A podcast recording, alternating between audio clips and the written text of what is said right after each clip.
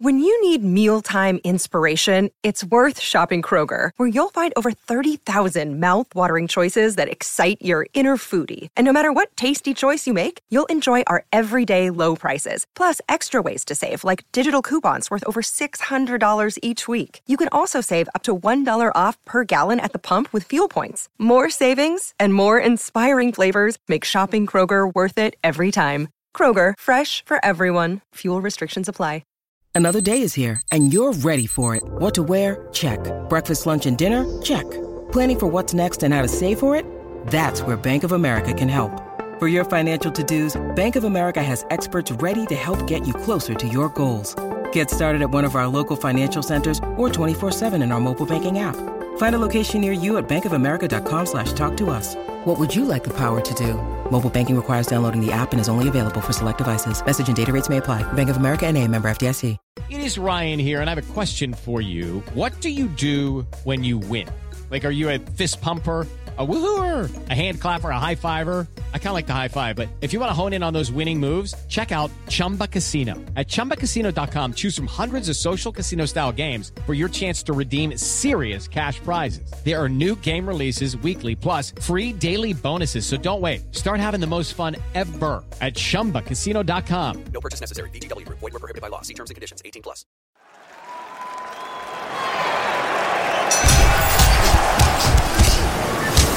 Welcome to Beyond the Ropes, a boxing podcast brought to you by Easy Boxing Repeat, the place for the Northwest and boxing news, reviews, and interviews. Here's your host, Sean Basso.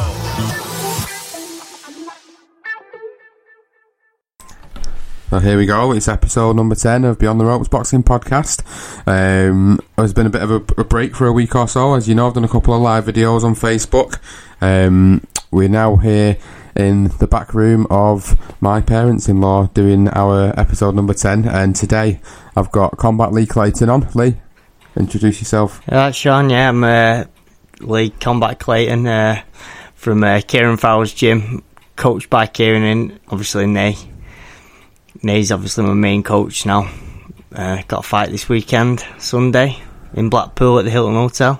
So we've just been talking about that, because obviously I wanted to get you on to do the podcast before your fight, because I know it was scheduled to be quite an important fight for you in your career. There is some obviously news you wanted to go through with us, but before we give people the news, let's rewind a little bit and take it back to when you started out.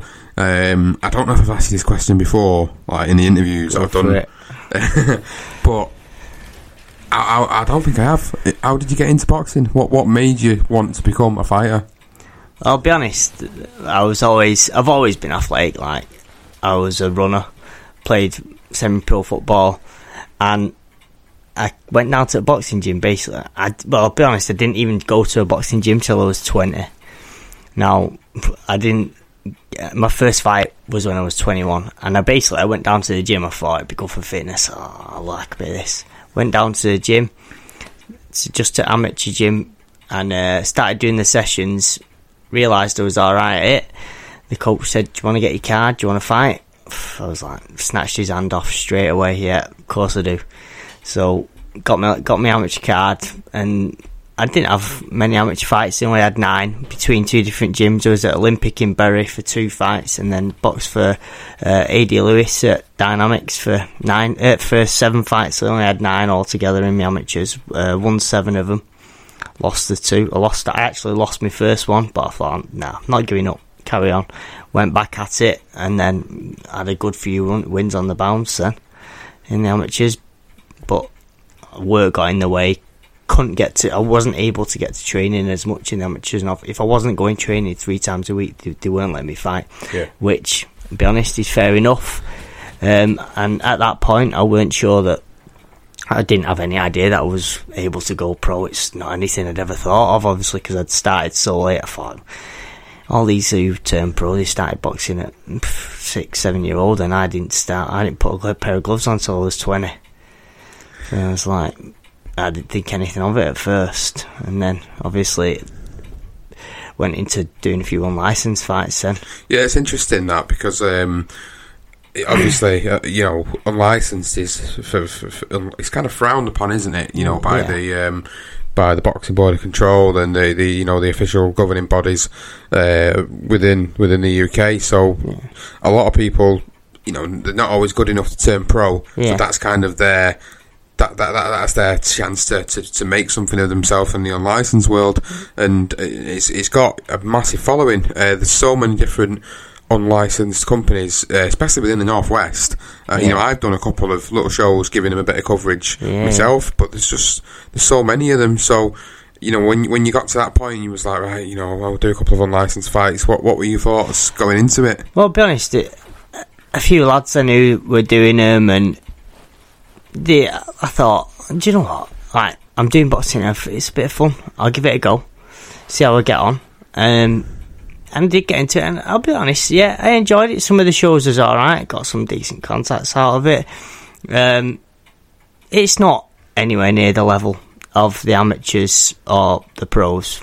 A lot of it is people who just want to go for a fight. Don't get me wrong, you do get some decent lads there. I'll be honest, I'd box some decent lads. I boxed Danny Costello, 3 times ABA champion, beat him on points in unlicensed. But, I mean, for people who, as long as it's done properly, you've got the medics there, and it is safe fighting. They have them in 16 ounces, then, for people who want to just do it because they enjoy boxing, but they're not necessarily too serious about it. Yeah. Then I don't think it's too bad a thing, but it has. But some of the shows are a joke. If it's done properly, then fair enough. But a lot of them aren't safe, and they do need to be cracked down on. Yeah, there's one where I don't know if you remember it. I think it's the last couple of months. There was one where it was an unlicensed fight, and. As a result of them not having a proper medical team around the ring, the guy died. Yeah. So it's stuff like that. If they're going to do these things, they need to do them properly. And I have seen a few of them. There's one particular one which I'll give him a bit of a shout out here because I've done a couple of their shows and been quite impressed with the setup. And that's Snowflake Promotions in Bolton. Yeah. And the guys from there, it's a real proper setup, real venue. It's always for a good cause. They're not for profit, which is quite important. A lot do they do it for charity as well. Yeah, now. It's quite important to me as a guy who's working on a sort of a media outlet who wants to cover as much boxing as he can. It's important that I don't turn up and there's no medics there or there's no one actually governing the place or doing the right things. When I go there and I see the right things going on, I think, well, these are people that are serious about giving people that want to come and try boxing. Sometimes it's not for them. Sometimes they just love to fight. And, well, that's the thing is, I think now as people say, you don't play boxing. No. So it needs to be. It needs to be safe. You need to do it properly. If it's not, then it shouldn't be happening.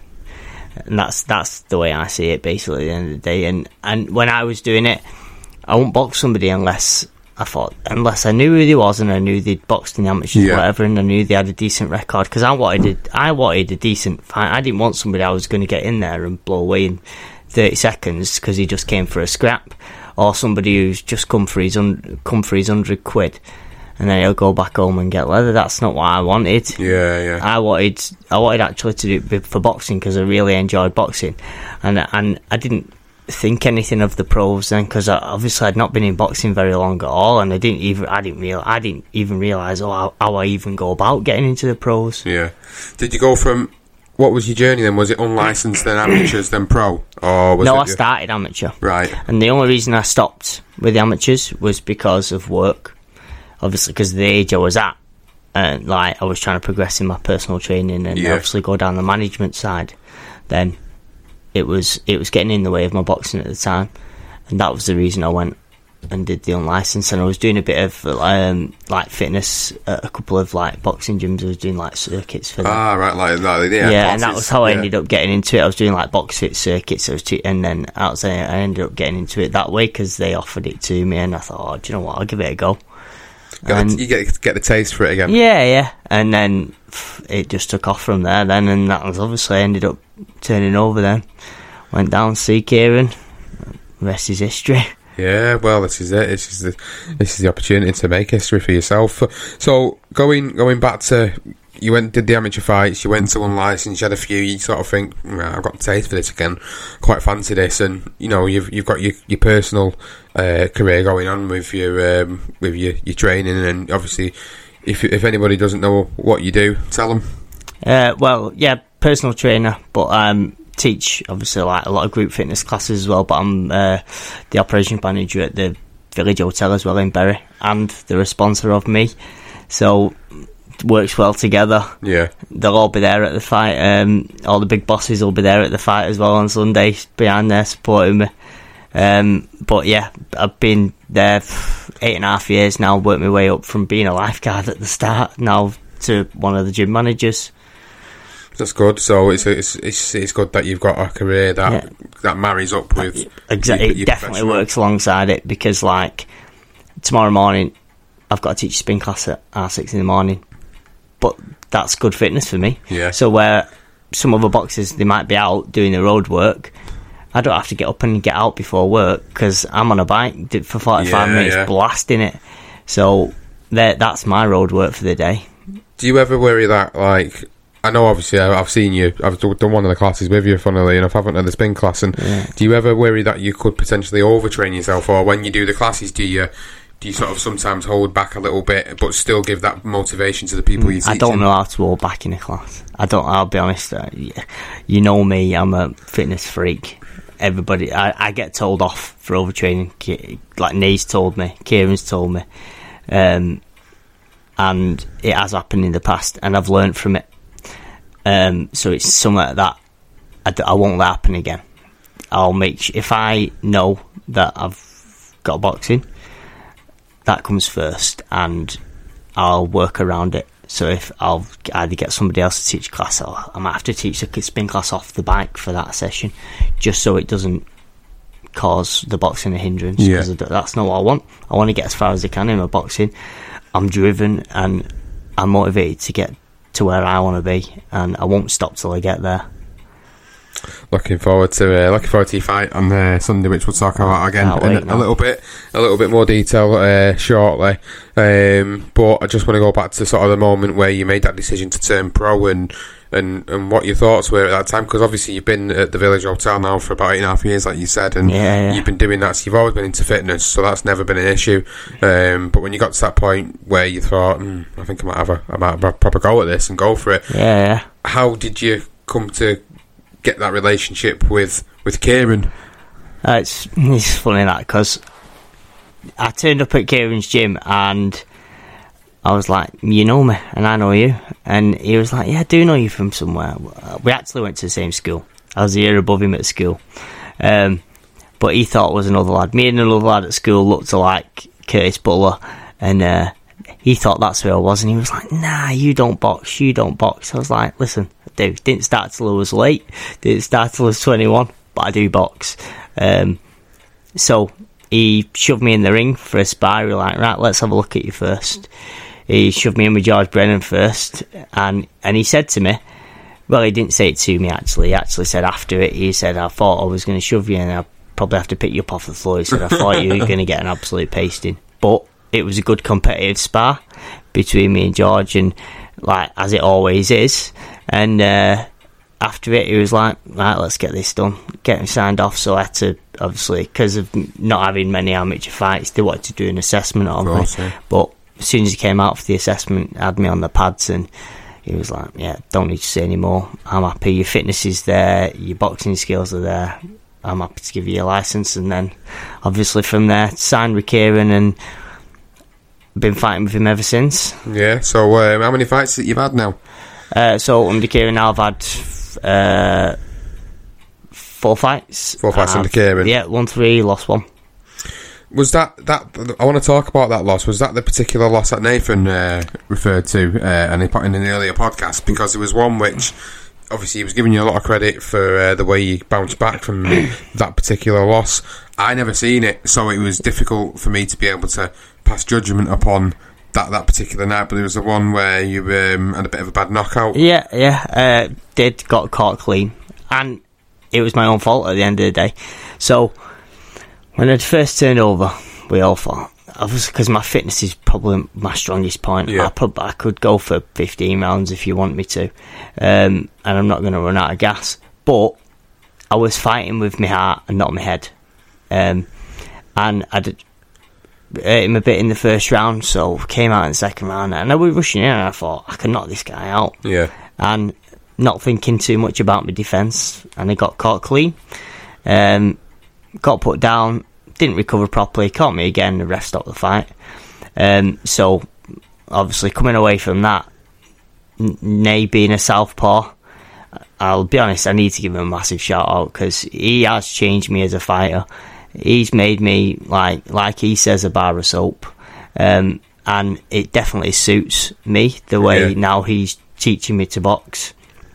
Because, like he said, I'm coming now off two good wins off two tough opponents, going into this one looking obviously for another good win, but he's changed my style completely and it really suits me. I feel a lot more comfortable. I'm fighting with my head now and I'm a lot harder to hit, and I'm hitting cleaner and I'm hitting harder now as well, because of obviously the way he's changed me.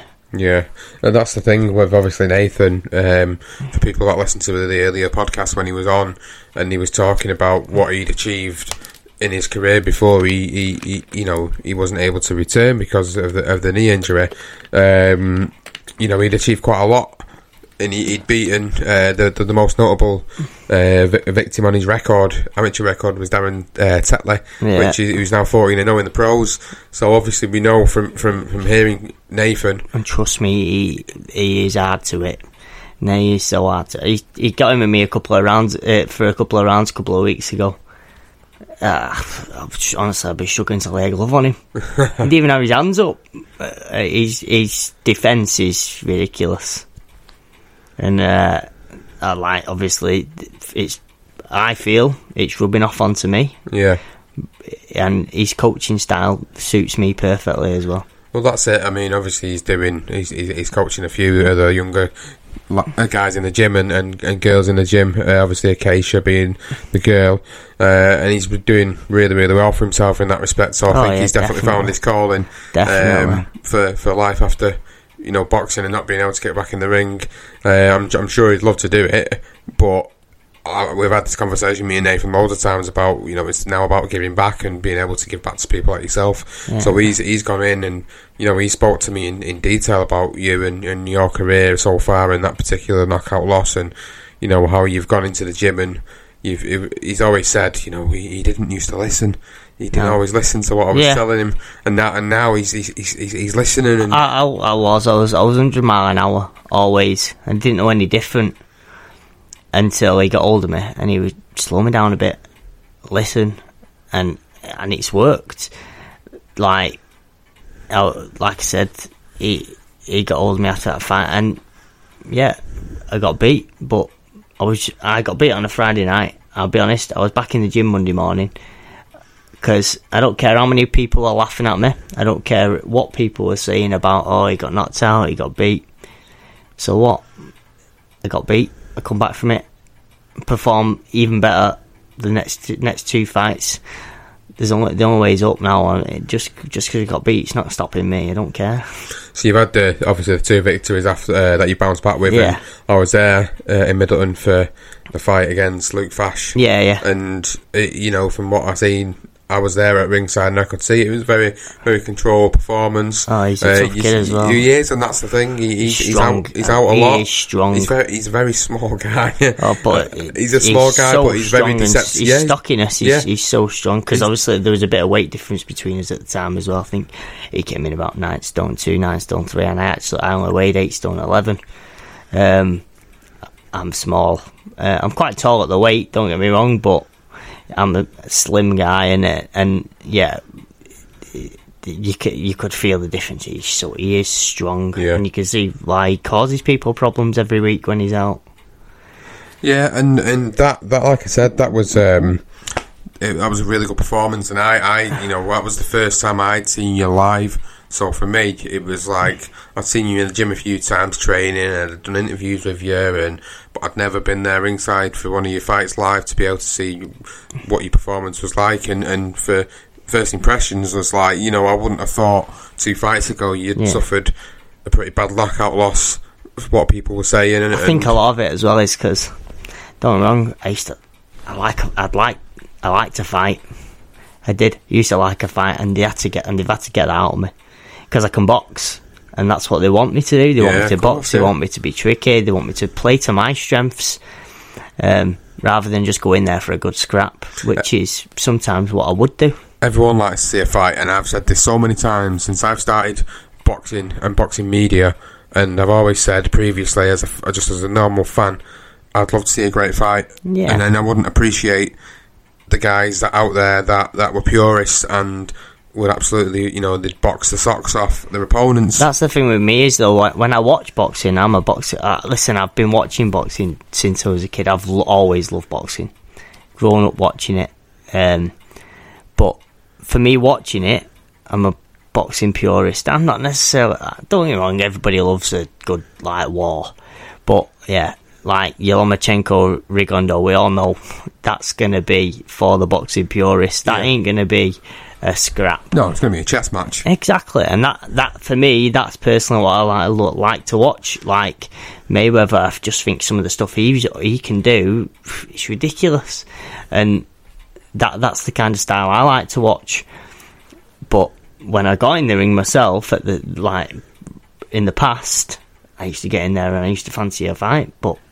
And like I said, with my heart, not my head, because I wanted it so bad. I thought, I can knock this guy out, and I can. But coming away from it now, I think I'm more relaxed. I box with my head now, not my heart. Even though that motivation and that will to win is still there, just as much. I'm thinking about it more, and I'm a lot more controlled. Like you said in the mid arena one, I was controlled, and I won comfortably on points because that was what I needed to do. Did you get a chance to watch any of it back at all? Because I did record some of it live. I think it was only like a round or something, but even that particular round that I recorded live, I still felt it was a good way to be able to look at, you know, because obviously Kieran doesn't have anyone recording the shows as such, and he likes to keep things as they are, you know, in-house, and get all the fans that are paying for the tickets come and see it there rather than... Well, I actually got to watch 4 rounds because my mate videoed it, but then his memory ran out on his phone, so we only got the first 4. I gotta admit, I know that feeling so well. That, live media account. Yeah, that was battery though, that was... Well, don't matter. Not relying on your iPhone again. I'm gonna get a new one. Yeah, my mate actually videoed it and sent it across to me. So me and Nate watched it back because obviously there's always things you need to improve on. Yeah, I boxed well, but there was things that I needed to change slightly. Things that maybe as I'm coming away defending, things I'd need to work on, so I'm not getting caught as like with silly shots. So we went away, we looked at them 4 rounds, we worked on it. And I feel like I've improved even more from then and ready to show it on Sunday. So let's move on. Let's change the topic of conversation and move on to Sunday now, because obviously as soon as you got here, you was just telling me about the situation with Sunday. Yeah. So as far as everybody else was concerned, and for the people obviously buying the tickets to come and see you, it's a big venue, the Hilton Hotel in Blackpool. Yeah, you know, it's a nice little posh place to go and box at. Definitely can't wait. But obviously you've got some news you want to share, so fire away. The mic. Yeah, well, I mean, obviously I'm still fighting Hilton Hotel, still over there in Blackpool on the show. But I'm not able to now box for the British Challenge belt now. At the time, the belt was sanctioned for obviously the 8 rounds. I was able to fight for it. Now we did have a late pull out, like through to injury, only a couple of days ago. Listen, it's boxing; it happens. So, it can't be helped. I'm not gonna cry about it. Get on with it. But yeah, so I'm not now able to box for the British Challenge belt because the boxing board have said they're not able to sanction it within time. So we had replaced the opponent. We got another one, 6-rounder. Now we did find out today that we've had another pull out and he's not able to box this weekend. So like we said, we've got on it again today. Kieran pulled it out of the bag. We've managed to get another guy in. Now he can only box. He only box a 4-rounder, but still on the show. 4-rounder, still looking to put a good performance in. And yeah, like I said, I'm not gonna cry about it. This is boxing, and it happens, and it's like it can't be helped. Yeah, the guy got injured, so it's obviously I'm gutted because. Yeah. The chance to fight for a title, the chance to lift that belt over my head, that was exactly what I wanted. But it can't be helped. With it, sorry to interrupt you there, but with it being so close to... It's fight week now, it's officially fight week, we're on Monday, so this is your fight week now. Yeah. So obviously I appreciate you coming and doing the podcast with us this evening. But how does that now affect you in this last week, because you've done most of the work now going into Sunday, you know, with a particular opponent in mind, and now you had another opponent who you thought you was going to be facing, and now you've got a third opponent, which it's Jules Phillips, who boxed George Brennan a couple of weeks back at Bowler, so you know you was there at ringside, you got to see him, he's a tough kid. I've seen him box, he is tough, and he's gonna come for the win, so I've got to be prepared for that, Anna. So, but yeah, the first two opponents we had, they were pretty similar to each other, so when we had the change, what work we'd already put in would have worked with both of them. Now it's slightly different now, but and I have to see it as though they've got to adjust to me, not me adjust to them. I don't need to change anything. They've got to change for me. Basically, that's the way I see it. Yeah. Is if I go in and I give it 100% and I box to the best of my ability, I'm coming away with a win. I ain't got any doubt about it. So you know, you get it's a 4-rounder. It's obviously you trained for an 8-rounder, but you go into 4. So you've made the adaptations for the fight. Once that gets out of the way, you've got obviously Christmas to look forward to, like the rest of us. Got to be the first time I can have proper Christmas. This last two Christmases, not been able to. I've had fights coming up, so I've had to be on a bit of a diet. Only had a couple of days off this time. I'm telling you, I'm getting fat. That Domino's is getting smashed in. So you got a good time off over Christmas now. It's a good opportunity to sit back and reflect on the year you've had so far in boxing and what 2018 looks like. In your mind, realistically, what would you want to see out of 2018? Well, we've already obviously had talks about it, and for me, I want titles. That's all I want. That's the only reason I got into boxing. I want to achieve something, and me working my way up them titles and lifting them belts above my head from the age I got into boxing, it's a massive achievement for me. People will see it as an overachievement for me. Until I get to where I want to be, lifting them belts above my head, then I ain't going to stop. So, straight out, listen, if Kieran says to me, you're going to box first week of January, I'll be out there and I'll fight. Because I love boxing. But I think he's probably looking at, I'm not sure what dates, but it could be February, March on his show. And hopefully he'll get me on there for a title fight.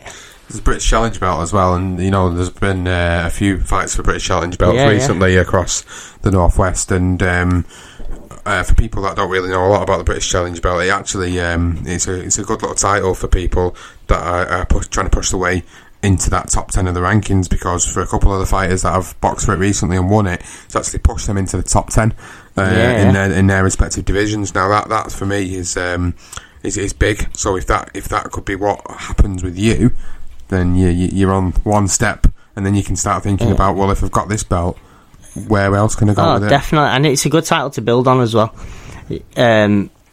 because obviously it's an 8-rounder, so you're coming up from your 4s and your 6s, and it like win that challenge belt, and then you can push on then for your central areas, your 10 rounds, English titles, 10 rounds. So that 8-rounder, it's a good building stepping stone for it. Yeah. And that's what I would see it as. Don't get me wrong, I would have been buzzing to win that title,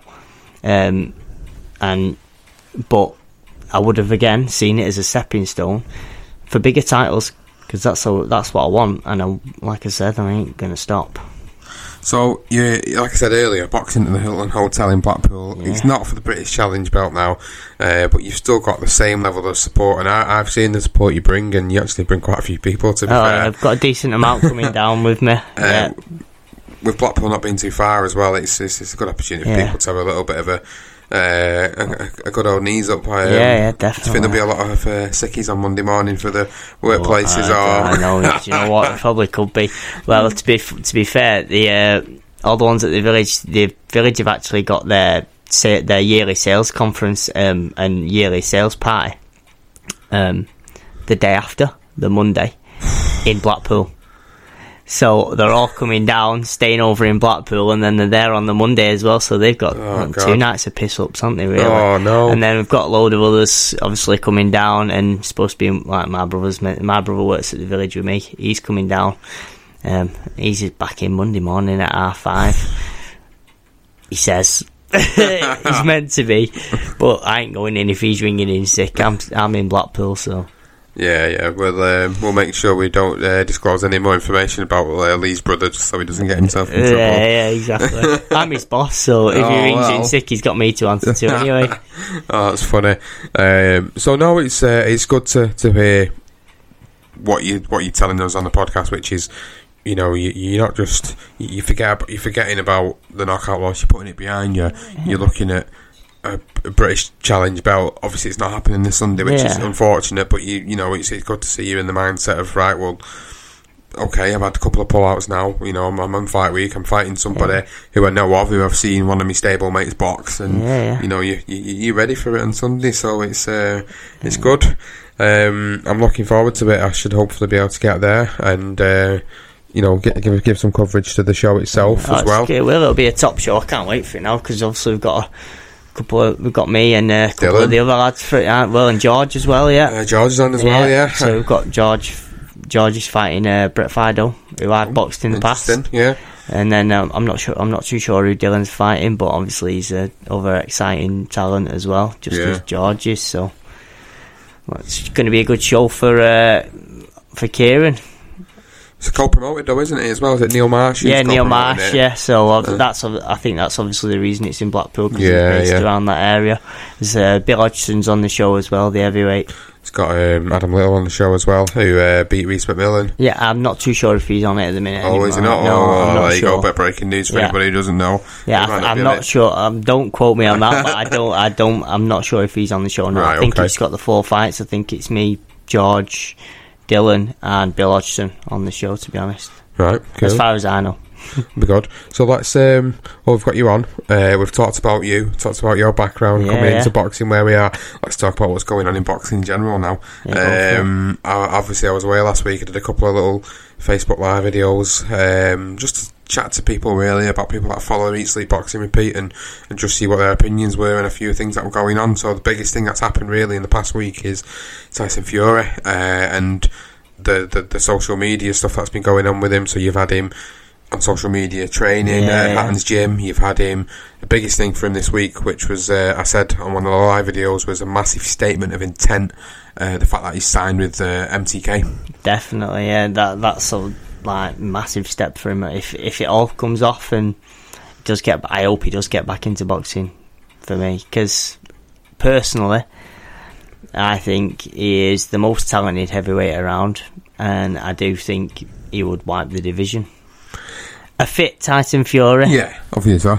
Not a fat Tyson Fury. No, would wipe the division, personally. I think his skill set and his awkwardness and his boxing brain he'd school all of them. A lot of people a few months ago were saying Joshua just wiped the floor with Fury, but now... This past couple of weeks, now people are seeing him back in the gym and thinking, even for a guy that's well over his fighting weight and he's got the movement and the head movement, and you're thinking to yourself, if he can move like that at 25 stone, oh, definitely, what's he going to be moving like at 19 stone? At it, oh, look at the difference when they both fought Klitschko. Look at the difference. Fury made him look average, bang average. Yeah. And Joshua, it was a good fight. It was a very good competitive fight. Look at Joshua got dropped. Yeah. And don't get me wrong, I like Joshua, I rate him. And I think he did really well to come back from the knockdown and get the win. Fair play to him. But I think if you look at the difference in how they both dealt with Klitschko, Fury streets ahead. He made Klitschko look bang average. Yeah, you know he did, and that's just kind of testament. It's the only way you can compare him at this moment in time is by that particular fight that they've had mutually. So a lot, but you know what? A lot of people's opinions on that are, oh, well, Klitschko had a bit of a bad night at the office when he fought Fury, and I've heard of quite a few excuses come out of the bag over the past couple of years. He'd been world champion for 11 years. Exactly, you can't use them kind of excuses. Exactly. He's never had a bad night at the office in that time. Obviously, he had a couple of earlier stoppage losses in his career, but once he got onto a good even keel with Emmanuel Stewart, he didn't lose a fight. No. He didn't lose a fight. He was winning fights on his jab comfortably. I mean, he beat a prime David Hay. Exactly. And Fury took that away from him. He took his jab away from him. And Klitschko did not have a clue what to do with him.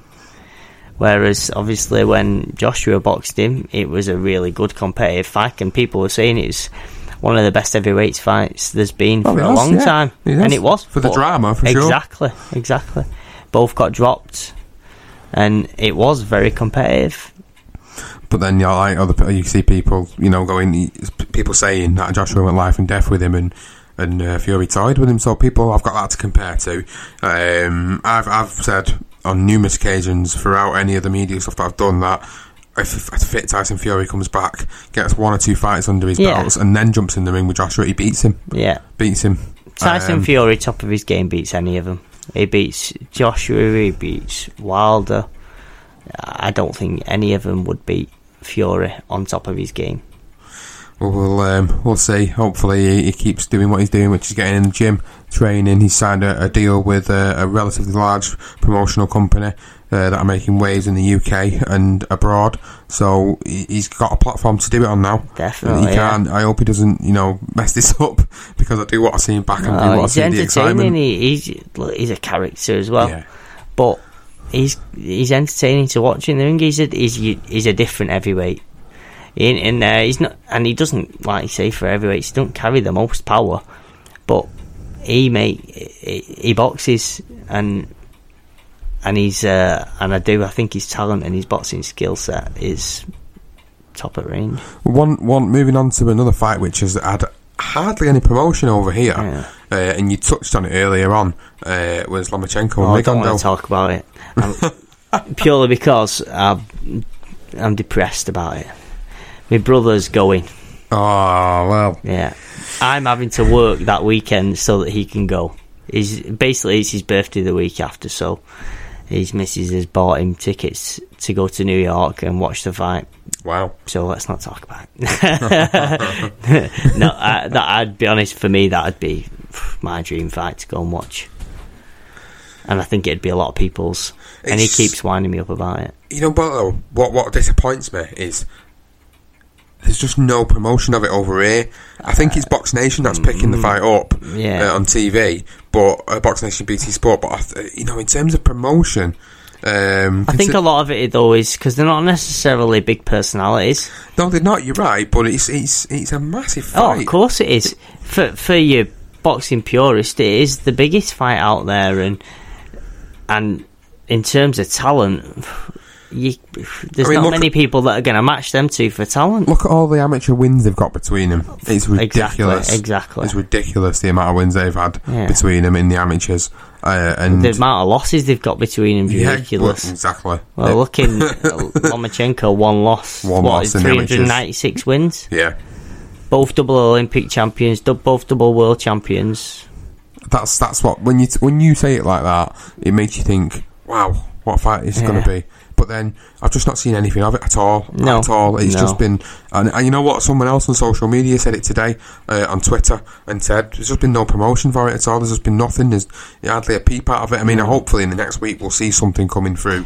But like I said, they're not big personal... I mean, if you follow Rigondeaux on Twitter, he likes to run his mouth a little bit about it.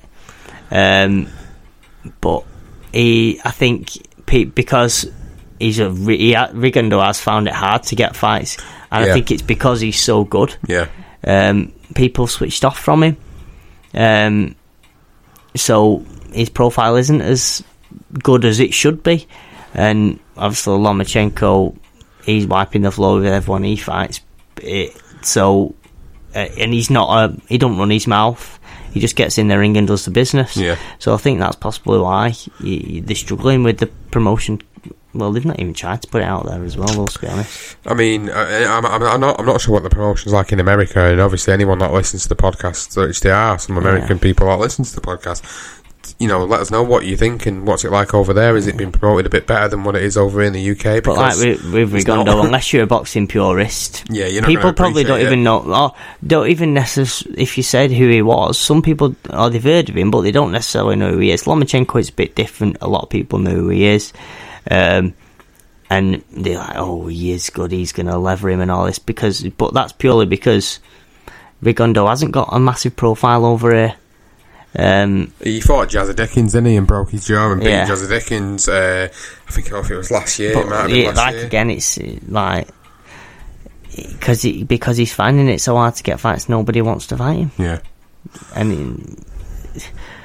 just because of his skills as well. His skill set is ridiculous. I think it's both of them. It's the type of fight that people might not appreciate for the purism side of it. And I'm expecting it to be a very tentative, a bit of a chess match, a lot of feints going in, a lot of head movement going in, you know. That's the type of fight I'm expecting to see. Well, for me, I think if... I'm not. No one say I was sitting on the fence of who I think is going to win, but I think if Lomachenko is going to win it, I think he's got to go at him a little bit and make Rigondeaux uncomfortable, because if you don't, he'll sit and defend all day long and pick you off because it's what he's so good at. Yeah. So I think. Rigondeaux, if he can make it a boring fight, he takes the win. Yeah, I think Lomachenko's got to push the fight. I think with Lomachenko, though, obviously with him being the younger man and Rigondeaux being the older man at 36-year-old, I think he's 36, 37. Yeah, but have you ever seen Rigondeaux in a war? No, you haven't. So he's not necessarily an old fighter. I'm not suggesting that he is an old fighter in that respect. Of what I'm saying is, at 36, even though. You know, he's not been in many wars. Yeah. All the training you do over the years, you know, eventually your body's going to start to decline at some point. Oh, yeah, of course. I'm not suggesting that's going to happen in this particular fight, but there is that chance. Who do you think is going to win, then? Who do I think is going to win? Put you on the spot. I don't want to be on the fence about it. I think if you put a gun to my head and said, pick a winner, I'd say Lomachenko. I agree with you. And I think a lot of it, because I think the skill set's pretty similar, I think it could come down to the size difference, because Lomachenko is the bigger man. Yeah. And I do think the skill set's probably pretty much, it's a 50-50 fight in terms of that. I think it could come down to the size difference, and that Lomachenko will push the fight. I believe he will do anyway. I think he has to. I think that you've put it the nail on the head about that. I think if he doesn't, Rigondeaux will try and pick him off all day. Oh, and he will do. He's shown it so many times. He's that hard to hit. If you don't push it, you ain't getting anywhere near him. Well, we'll see what happens. I think we've just had a week on Saturday, that one is. The 9th, that one, yeah. Yeah, and then I think... trust me, I know everything about it. I keep getting reminded. Oh, God. Oh, no. It's, I feel for you, though, because... You know, as a purist with it, you know, you want to go and see probably the one of the greatest purest fight matchups of all time. 100% for me it is, definitely. It's a shame, but you know what, you'll get to pick it up on the TV, so you'll still get to watch it. Sure, it'll be just exactly the same. Another fight that I wanted to touch on, which I don't think's had a lot of publicity over here, is Billy Joe Saunders and David Lemieux, and I've talked about this fight before in the past few weeks with different people across social media, and I just don't see why that is not being promoted as a good middleweight fight, which is I think what it is. Possibly because of Billy Joe's performances recently. I mean, don't get me wrong, I thought he did really well against William Monroe Jr. I don't think William Monroe Jr. turned up for that. No, I don't. Maybe his kid, maybe Billy Joe's kid scared him off as well at the weigh-in. But for me, it's down to which Billy Joe turns up. Yeah. If Billy Joe turns up, he takes the win. On points, I don't think he'll stop him, but I think if he turns up, he takes the win. A lot of people, again, that I've spoken to have said, Billy Joe boxes his head off. Oh, I think exactly the same, but he has to turn up. Yes, and I think he will. Well, from looking at obviously his social media, he's looking in good shape. He's probably looking in the best shape we've seen him. Yeah. So he must be putting the training in. Yeah, but he's gone to the Wincobank gym, and Wincobank gym is obviously very, very well renowned for producing really good fighters and world champions, as we know. And with him making that move now over to the Wincobank gym, he seems to have reinvigorated his mindset being over there. That's what he needed for me, because I believe in terms of skill, he's right up there. I think he did just need his mindset sorting. That's all it was with Billy Joe. Look how he started the Eubank Junior fight. He boxed his head off for the first 6 rounds. Obviously, Eubank Junior probably started a bit late, turned it around a bit late, but Billy Joe showed what he can do against a top class fighter. Alright, so with that, I think they're the most recent upcoming fights that we've got. Obviously, the Hay and the Bellew one. We've personally not talked about it, but it's been on people's lips for a week or so. Well, my brother was going to that one as well. Oh, God. Obviously, he's not now. He gets around your brother, doesn't he? I tell you, I'm the one who has to work all the shifts because he gets to go, So half the time he gets free tickets as well. So, obviously, the fact that Hay's had to pull out because he's had an injury to his bicep, which has left that particular show in tatters a little bit. We'll have to see what idea and we'll try and come up with for that date. But on the back of that, when we refer back to Tyson Fury calling out Tony Bellew, which was interesting, and then Tony Bellew saying he'll fight him. And I'm just like, I wasn't expecting that. I really wouldn't expect that to come off. I think Fury would win comfortably, me. I mean, Tony Bellew's got heart, and I've said it on my live videos recently that if Tony Bellew takes his fight, he's taking it because he's securing a great future for his family. Which he talks about a lot. Which we know from watching a lot of the stuff on Sky Sports, he can't go within about 2 sentences without mentioning how he's doing it for his kids. That's not what it's all about for him. He loves to fight. He does love to fight. We know he loves to fight, but his persona now has changed from being a perceived arse to now being a bit of a loved fighter, because a few years ago, my missus, she watched Bellew a few years ago when we first got together, and she was like, who's this dick? Because of the way he was being in like the media conferences and the weigh-ins and all the rest of it, and now since he got smashed off Stevenson, he's come back and he's reinvigorated his persona, so to speak, and he's talking more about his family and how he's doing it for, and people have grown to love him a lot more for that. So I think you will have that love there for him, but and I think it'd make an interesting press conference as well between them. I think the media hype around it and the build-up to the fight will be better than the fight itself. Fury's already been putting posts up today. I noticed one earlier today where they'd both been knocked down, and it was a picture of Bellew on the top on the floor and Fury on the floor as well, and who looks sexier on the canvas. I've not seen that. I'll have to have a look at that. I think it was on his Twitter. That's class. I'll have to have a look at that in a bit. But no, that's really the biggest news, obviously, coming out of the UK. There's another fight that week as well, that was on the week of the 17th, earlier in the week, midweek one. Kate Taylor. Yeah, I've not forgotten about that. again, it's going under the radar. It's just these little things go under the radar. I mean, I think it's great for women's boxing. Oh yeah, as well. You know what? Yeah, it is.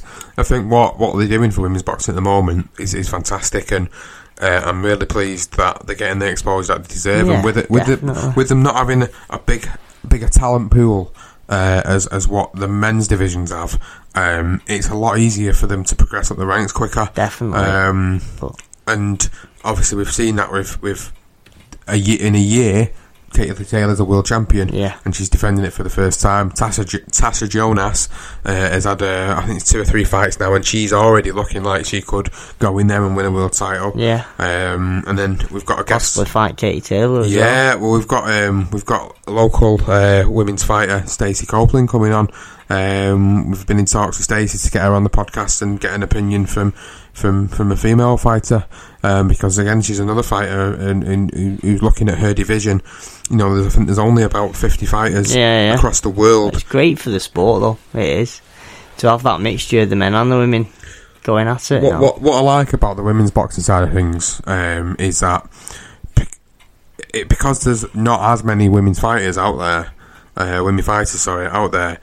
And the divisions are not as deep as say you get 4 sanctioning bodies in the men's divisions, and then you get your interim titles, your regulars, your this, your that. What I like about women's boxing at the moment, because it's starting to come up, is that the people will have to fight the people in the division that are big, and to me, they're not going to be able to avoid each other. World champions. You're going to see the best fight the best and not avoid the best, and that's what so far I'm liking about it. I just hope that the governing bodies don't ruin it and start bringing all these different interim titles, regular titles, etc., etc. I don't necessarily think they will, because there isn't that many out there, that many fighters out there at the minute, so there's no need. There's not necessarily any need for it.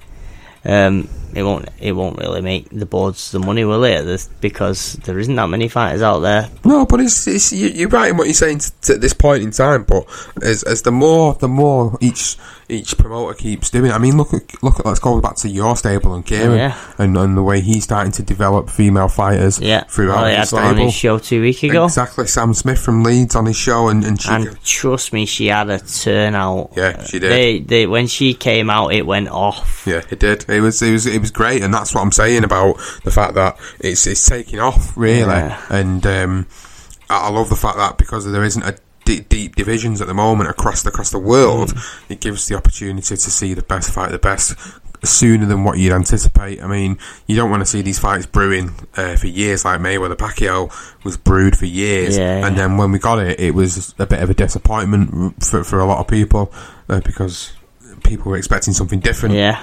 Maybe happened a bit too late. I think it happened too late. But anyway, that's old news. I did read some news today about Mayweather considering a 51st fight. Yeah, I've not heard that. Yeah, and you'll probably, if you flick through the social media stuff tonight, you'll probably see it. I don't know. No names have been mentioned, but one thing's been said that he's talked about having a 51st fight, which he could come back and do that quite easily. Oh yeah. But do you count his fight against Conor McGregor as a 50th win, because it was like an exhibition, really? Yeah.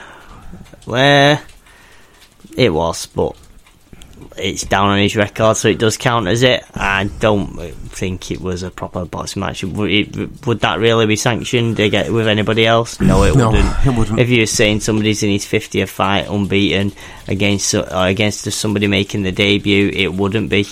But there was that much money behind it. They didn't really have a choice. Well, you know, it was funny. And I was at Kieran's gym the other week. I was sat with Dylan, and I was somewhat watching show Dylan.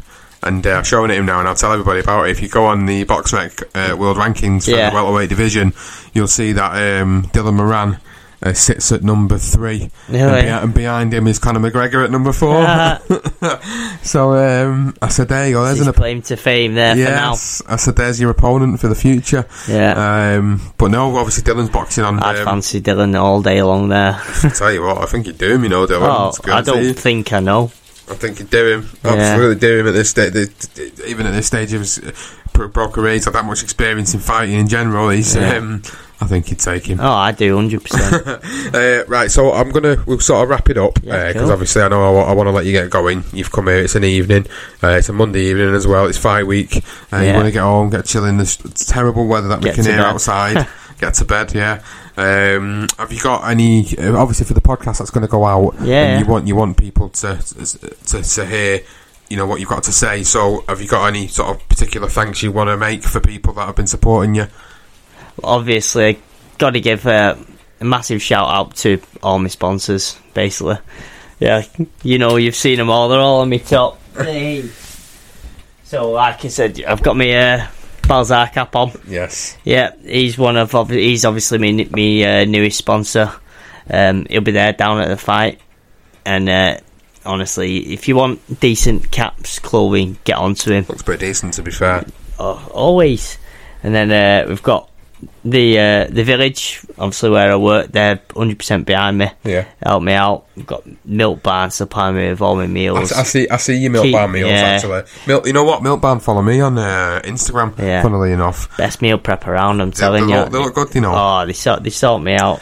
It's weight making. It's made easy because they sort it all out for me, and I can't tell you how much it helps me. And then. Obviously, I've got Pound for Pound help me out with all my boxing gear. I've got DP Training, Danny Potter. He's actually my strength and conditioning coach. And the difference in strength from when I first started with him to now, and the difference in my power is massively different. I can't thank him enough. And then we've got Westbourne and A&J Gardening Services, which is actually my fiance's dad, who sponsors me. He's behind me all the way there, every fight, never lets me down. And obviously you can't forget about I always say behind every good man is a good woman, and obviously you've got your woman behind you. Give her a shout out because she deserves Sophie, it. Sophie, we get married next year, Vegas next year we get married, so I'm hoping there's a big fight on while we're there. But yeah, she does need a shout because she's there every step of the way. She never misses a fight. She's very understanding during the camp through the diet and everything. So I can't thank her enough for everything she does for me. Good. Any more sponsors, or is that it? That's all of them, yeah. I'm sure. Right, cool. So I just obviously want to close up the podcast. It's podcast number 10. So we've done 10 podcasts, I think over about 8 or 9 weeks now, maybe a bit longer. You know, I'm really, really enjoying doing it. I'll get them out to you as quick as I can for everybody that's listening to them.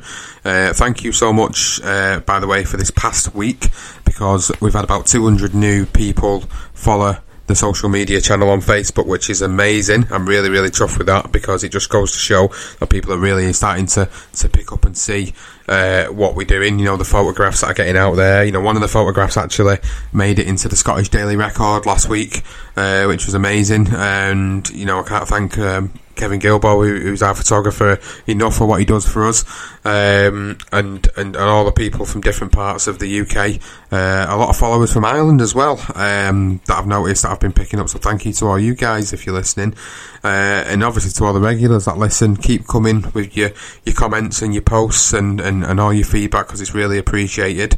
Like I say, in the next couple of weeks I'm still trying to get Anthony Crolla on. It's very, very difficult man to tie down because he's got so many media commitments at the moment, as you've probably seen if you do follow Anthony Crolla. I will get him on at some point, but I think it'll be Stacey Copeland who will be coming on next, and then we've got a few other people lined up in the next few weeks, but other than that, again guys, thanks very much. Lee, nice one mate, cheers, thank you for having us, and we'll see you next time. See you Sunday. Sports Social Podcast Network. It's time for today's Lucky Land horoscope with Victoria Cash. Life's gotten mundane, so shake up the daily routine and be adventurous with a trip to Lucky Land. You know what they say, your chance to win starts with a spin. So go to LuckyLandSlots.com to play over 100 social casino-style games for free for your chance to redeem some serious prizes. Get lucky today at LuckyLandSlots.com. Available to players in the U.S., excluding Washington and Michigan. No purchase necessary. VGW Group. Void where prohibited by law. 18+. Terms and conditions apply.